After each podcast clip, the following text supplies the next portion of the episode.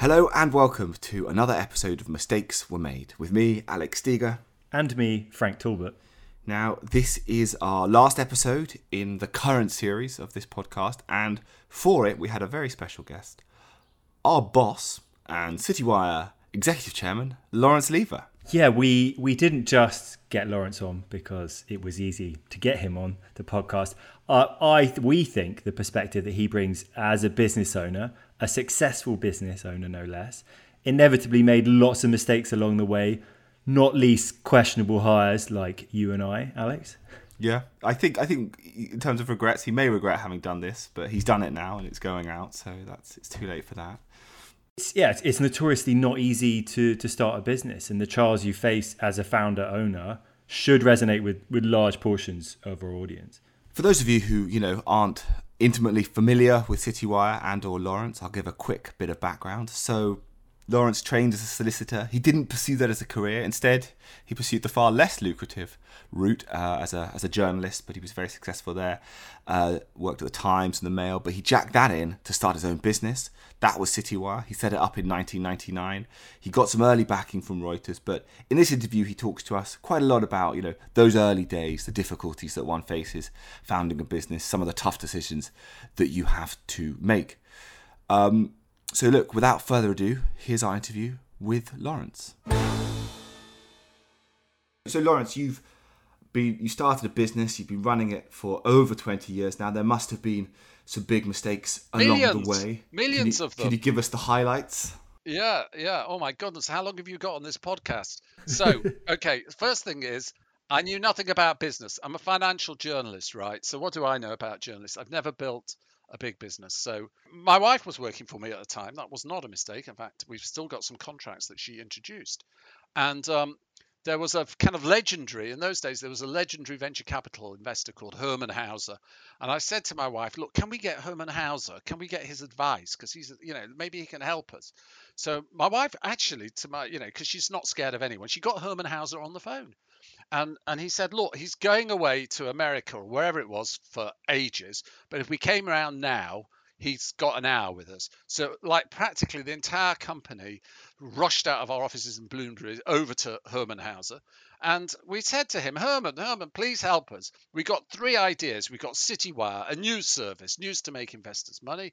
We got Mrs. Cohen's mrscohen.com. It's a kind of more broad personal finance thing. And we've got smallerco.com, which was an idea of promoting listed companies that were small, which didn't get publicity. These are ideas. Hermann, Hermann, what should we do? And Hermann said, listen, in my experience, I see lots of people like you who come and go, We've got this idea, we've got that idea, we've got the other idea. And the ones that succeed are focused on just one of their ideas and they go for it. And it's the thing that creates the most buzz. So we go, Hermann, tell us which one we should focus on. And he said, Citywire. And boy, was that good advice. So what did but, you do? But, but, but, this program's about mistakes. So I've got to be honest with you and say we went back and said Hermann says Citywire, come on everyone into Citywire. But there was a little voice in my head saying, But Mrs. Cohen, Mrs. Cohen is a brand. I've made TV on her. I get her on the internet. It makes sense. Maybe we can do Mrs. Cohen as well. And I remember I had Gavin Lumsden from the Times to be the editor of MrsCohen.com. And we dropped the smaller company stuff. I wasn't really that interested in it anyway. We dropped the smaller company stuff and we went with Citywire and MrsCohen.com. And of course, that was a mistake because Mrs. Cohen, we ran for a year or two. It lost £650,000. Its only great advantage was it was a tax loss. But other than that, it was a bad decision. Nobody's fault other than mine. It just didn't work. And um, and Citywire was the success. So Hermann was right. And so your mistake I did here, not take his advice fully. Yeah, so your mistake here was was was not listening to good advice, um, but also I, I suppose what what did you you know over time what did you learn from from, from that? Focus.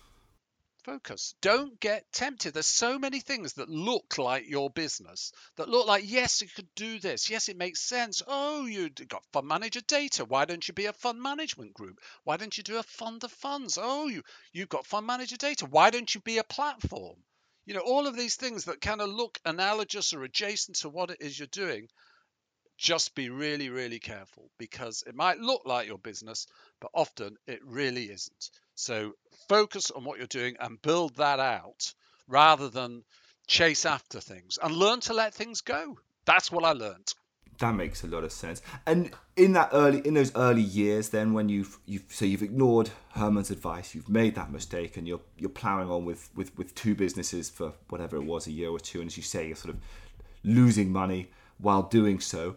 Um, can we, you know, I think you've spoken to us about this before. Was that a, you know, how difficult a time was that? Did, were there any, was there points then when you thought it was a mistake to start a business full stop? No, I wouldn't say it was that really, but um, two things. There were definitely times where I just couldn't see the light at the end of the tunnel. We were losing money, two hundred thousand pounds a month. We got three million in the bank. That's fifteen months worth of money, and the money is going down every single month. Okay, so there were times where I couldn't quite see what the light is at the end of the tunnel. And I remember at one point we tried to sort of sell ourselves back to Reuters quickly to sort of kind of get rid of the problem. But thankfully, they didn't accept our crazy valuation, etc., etc. So there were times where we thought our only way out was to sell. Okay, so so there was that. Um, but but but basically, you know, this is this is business. I mean, I never want to start another company. I started, I was an old person. I was 42 when I started. I wasn't a youngster. Okay, I'm 63 now. I did, I never want, you know, they talk about people as serial entrepreneurs. Not me. never want to do it again. Citywire has been great and it's been successful, but I'm not going through that again because the first four years were really, really tough. So would you would you do it again? Definitely Knowing what not. you know. Definitely no, not. You you no, never start a business again. I might become a sort of old fogey on, on, on other people's boards, giving them advice. But no, I no, no. That's want... not, that's not that's not what I'm asking. I'm asking, knowing what you know today, would you start CityWire again? Would you go back to the beginning? Go back to Time Machine. It's 1999. You've, oh yeah. You know... Yeah, yeah, no, I would, I would, because only because I, I, you know, I'd fall. I didn't want to be an investigative journalist anymore. I, yeah, I wanted to build something. I wanted to build something, and I wanted to test myself. And uh, and I feel like Citywire has been a, a, massive test for me because I had no experience. I've had to make all the mistakes in the game, and you know, and get through and just accept the knocks. I'll give you another a funny example, but um, uh, you know, I realized after a period of time, I realized that my first reaction to everything was wrong. It was the wrong reaction. Often it came from emotion. Somebody had done something. I got angry. I gave an emotional response. So I learned hold on, you know, hold on to that response. Don't express it. And then hopefully your second, you know, response to it is the correct one. So you had to kind of really dig down into yourself and say, just hold back because I was like reacting wrongly. Do you know i think i don't know about you frank. I think that's something i've learned over time. Yeah, yeah i think that's something i've learned from lawrence actually. Yeah you, you, you I never, told you never you something. give the gut reaction. Yeah. frank frank well my boy i taught him everything he knows. Oh, please. What and look how he's doing now. Yeah i i think that makes a lot of sense. I think i've definitely learned that over time sort of yeah initial response is oh God, yeah. no. And then yeah, you just got to hold. You've got to hold your tongue. What about mistakes? We talked a lot about mistakes at the start, you know, and the difficulties there. What yeah, about once once you're up and running? Have there ever been times when perhaps you've made an error? I don't know in in, in a particular deal or thing, you know. Yeah, yeah. I trusted somebody and they stitched me up. So um, I'll tell you what happened we were um, Barclays wanted someone to build a platform for them and to provide content, and they kind of let it be known that if we tied up with uh, if Citywire tied up with Financial Express and bid for the contract, we could win it. So we'd have a good chance. So we tied up with Financial Express, we partnered, and we bid for the contract and we won. And then Barclays said, "That's great you've won, etc. But we don't want a contract with two companies. So I said, fine, Financial Express will contract with you and you subcontract with us. That's great. We're all going well, we get paid, etc., etc. And then I can't remember how many years later, but suddenly Financial Express served notice on us. I said, what are you doing? You're serving notice on us? You? We're partners. And he go, no, no, contract. Da, da, da, so they served notice on it. And, and like, you know, we were terminated. And like next thing we know, they've launched their own fund manager data, which we were providing to Barclays. Now they're providing their own to Barclays. So we were stitched up. I mean, they paid us about 30 grand compensation in the end. Um, but that was an example. I just trusted somebody. Funnily enough, I mean, there's very few examples where I feel I was let down like that. Very few. But I mean, by and large, you you must have you know you must have to trust people more than you distrust them, right? I mean, you know, yeah, more I mean, often than not, otherwise you go. Otherwise you go mistake. Look, if you if you operate on the basis that someone's going to rip you off, you're spending all your time thinking about the downside, and that's one of the reasons I gave up gave up law. Law was all about you know protecting your ass, drafting the document. The document has to be 60 pages long because of all the all the terrible things that could go wrong. You had to draft them and cover them. But you know, I mean, that's just. I mean, what kind of? It really was bad for me as a personality. It would make me like really cautious. So, um, you know, I, I didn't want to be like that. I don't know if I've answered that question. What was the question? I've forgotten it already. I sort of rambled. it was on. just more about you know most times when you trust people that isn't a mistake. Yeah, you know. look, it's better. I prefer to be trust. I prefer to trust and be let down than never trust and never be let down because I always think everyone's a villain. It's a much healthier psychological. I mean, I had to teach myself to be like this. Look, I came from a family of lawyers.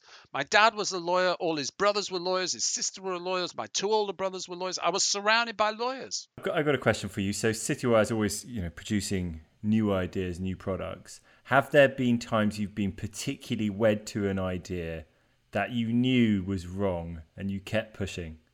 Well, we talked about Mrs. Cohen. That was that Yeah. was one. But but more subsequently, I mean, it's been a long time.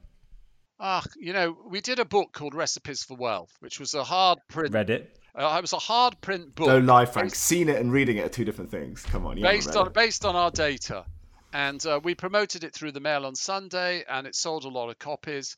And uh, we thought, oh well, you know, let's update it and do it again, and uh, and it bombed.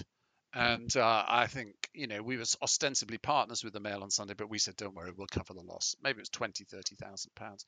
I remember Jeff Prestridge, the editor, saying, look, this is reader fatigue. You know, you've done it once, and you think, oh right, you've done it once, it'll work again, but it didn't. I mean, you know, it's but you learn. I think the thing is, if your mistakes aren't too costly, it doesn't matter. Yeah. Are there? I mean, this is sorry. This we haven't done anything on this before. As a journalist, were there ever any big mistakes that you made? Oh, were God, there, I were there got ever sued. Yeah, stories? get Yeah. Yeah, yeah. When I was on the Mail on Sunday, I got sued quite a lot. Um, When we say quite a lot, I mean how how frequently are we talking? I don't know. I mean, Robert Maxwell had three writs against me when he died. Robert Maxwell was a big financier, jumped off a boat, fell off a boat, not quite sure. Yeah, his daughter's in the news for some reason recently. He can't- sued me three times. Uh, look, you do get things wrong, you know. That's just the reality of things. Sometimes you make mistakes, and um, and uh, you know, hopefully not too often. and maybe jour- journalism, in journal, you know, I always had this thing with journalism that I sometimes what I do is if I knew something, I would kind of that was bad. I would kind of like not tell the full story because I'd I'd hold something back so that people would sort of think, oh well, it wasn't as bad as it could have been. You know, I also the other reason why I was glad to stop it, I, I got fed up of always bashing people on the head, you know, and being this sounds glamorous investigative journalist, but it's fine when it's a Barlow Clowes, when it's little old ladies have been ripped off, and you're you're exposing the way the government made mistakes over it, and in the end the government compensate the little old ladies. That's fine. But if it's just someone who's made a business error, why do I want to be the journalist with this horrible sneering tone saying, no, no, no, you got it wrong? I hated that stuff. do you think that there are mistakes that you see in maybe, it's Citywire, maybe it's other people uh, that that I suppose the media makes when covering either the asset management industry or investment? Do you sort of are there? Well, the things, Things that that frustrate me are, are more stylistic things, like starting an article with lots of background, not not kind of understanding what the nub of the story is, realizing that the first sentence is really important, and that you haven't got a God-given right for anybody to read your content.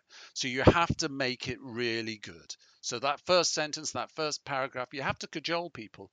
And sometimes what I see is people don't make the best. They've got great content, but they just don't make the most of it. I meant oh that yeah, it's a helpful little best practice session. I'm not talking. I- yeah, it's kind of right. It's kind of like your copy, Alex, and of course Frank's as well. Hardly. I'm always having to rewrite Frank's Frank's articles. Yeah, let's move on from this. um, I meant more sort of, you know, perhaps the tone or, you know, the, you know, some people criticize the breathlessness of financial media, sort of, Oh you know, yeah, the yeah, short yeah. I can't stand termism, all that. Sometimes it's a bit too we're too breathless to push people up and too breathless to knock them down. Yeah, like there's things I, I don't like, like when they talk about a fund manager's fund manager leaves the firm. You know, one thing I don't like at Citywire, and I, you know, I've issued a edict, if you can call it that. Don't say the manager's been axed. I mean, how would you like it? You've lost your job, and someone says you've been axed. What a horrible way to describe it. You know, so I think we need to be accurate, we need to be fair, but also we need to have some degree of sensitivity. Yeah, these are human beings after Yeah, all. I mean, Yeah. we- we- you can make the point without being horrible. in your time, you know, covering investment from you know your time at the Times and covering scandals and things to to starting Citywire and interviewing managers, etc. Are there any sort of uh, big mistakes that you've noticed that sort of come up a lot? Sort of you know almost sort of every few gener you know every generation or, or two you kind of see the same. I don't know whether whether it's hubris in a portfolio manager, whether it's um, you know blind spots that certain people have. Are there kind of some, some, some Yeah, I mean there are some pat- there are patterns that there are patterns that are common. So, for example, you know, there's this expression that the cover up is usually worse than the crime, or that people get caught by the cover up rather than the crime. And I've seen that a lot. That that you know people do something wrong, but they don't get caught for doing that the, the thing wrong. They caught they get caught from covering it up. Uh, the the other thing I've learnt is that so many things go wrong because people don't communicate properly. You know, it's like the information is known somewhere in the system, but what department A doesn't talk to department B, and and that often leads to things going really badly wrong. And then the other thing is, and I guess it's relevant to to Bitcoin, etc., because you know I used to cover a lot of sort of get rich quick schemes or or you know just kind of things that offered huge amounts of return, which were basically bogus. And um, and I, I I guess you know, and it's it's increasingly an unpopular view, but uh, there's just something about cryptocurrency that just reminds me of all those times before where people have been raving about a new investment or a new opportunity, and even some people who you would think are you know pretty well established and, and, and knowledgeable uh, start to rave about it. I, I'll give you a funny example. I won't name the fund manager, but years ago, back in 2000, there was a company called Infobank. Uh, and I think it was going to be the latest online banking. And this was long before online banking was established. And I remember talking to a really well known fund manager who often was very, very analytical.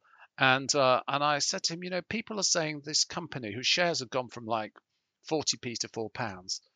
You know, people were saying, you know, they, it could go to it could go to 50 pounds. And aren't they mad? and expect him to say, "Yeah, it's crazy," and he said, "No, no, no, I don't think that's beyond bounds of possibility." And of course, it, it went bust. So I'm saying that you know I do see there are these manias, and very sensible people grab hold of them, and in the end they explode. And I, I still feel that is the what's going to happen vis-a-vis cryptocurrency, but a lot of people disagree. You know, you get carried away. It's the new paradigm. When I started Citywire, people were saying it's not about revenues, it's not about profits, it's about eyeballs. How many eyeballs have you got? How many people are looking at your website? That is the metric. One one user, one you know, two eyeballs, one user is worth 50 quid. So if you've got a million eyeball, a million users, you've got you've got 50 million pound valuation. Uh, you know, so there are these kind of weird metrics that you see people believe and and often so often i mean maybe it's the lawyer in me but so often in the end it proves to be ephemeral Has there been uh, a mistake in your 30, 30 years in the investment industry that surprised you the most, made by someone else, not necessarily yourself? Something that really caught you off guard and you were shocked. Maybe some individual with a great reputation and it all came down. I'm not talking about Madoff here, but uh, i think maybe i mean i know it's very uk centric um, i think the neil woodford thing you know i mean when we were launching our first magazine everybody when we sat around the table deciding who to put on the front cover everybody said neil woodford and and when you went around and talked to ceos and they said tell us a fund manager that manages a lot of money that can actually really handle a lot of money and do well neil woodford's name would always be mentioned so it has been a bit of a surprise to me that he ultimately uh, imploded. But I think I think you know, and that's something else I've noticed over the years. it's always really useful to have somebody alongside you who is um, willing to say no or, or can tell you when you're going wrong or just is a sort of yeah is a kind of more senior person or a mentor or something like that. And i think neil had that at um, invesco. Um, was one. There, there were others. Uh, but when he strokes when he went out on his own i don't think he really had that. And i think that i think i think there are things that he did when he was uh, running his own shop, which he just would have been told not to do had he been at a at a firm, or uh, had he had he had more senior people alongside him. That's interesting. Yeah. So we all need somebody alongside us who is prepared to say no. Who could call call the bullshit. Yeah, or just tell you where you're going wrong. You know, I mean, not in a horrible way, but just we all need that because I think I think there's a danger if we all just you know, if you've been, you, we all need sounding boards. Do you and we all, but I think the more important than the sounding boards, we also we also all need the willingness to admit where we're wrong. So do, do, do you think that in, in, in the asset management industry that there is enough of, of that sort of humility and, and willingness to, to acknowledge and admit mistakes? I mean, so you do a series now, I think it's in its third, fourth, fifth year, the, the CEO Summit, CEO Tapes as it was once called, where, you know, you've interviewed I don't know, 30, 50 CEOs of, of, of major asset managers around the world. Do you think that those firms and, and, and those individuals sort of uh, are collectively good enough at acknowledging where they where they go wrong and sort of fixing those things? I, I mean, this is an awful generalization, but asset management is not how I imagine investment banking is. My, my limited contact with investment banking through financial journalism was that they weren't particularly pleasant people, often arrogant, and often ready to pounce on any mistake you made to put you down.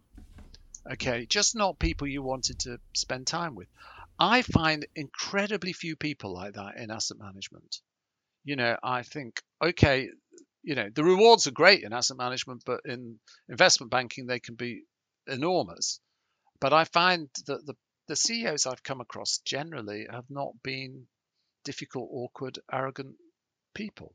They've been kind of quite easy to relate to. Very diplomatic, but but also I'm sure true as well. Yeah.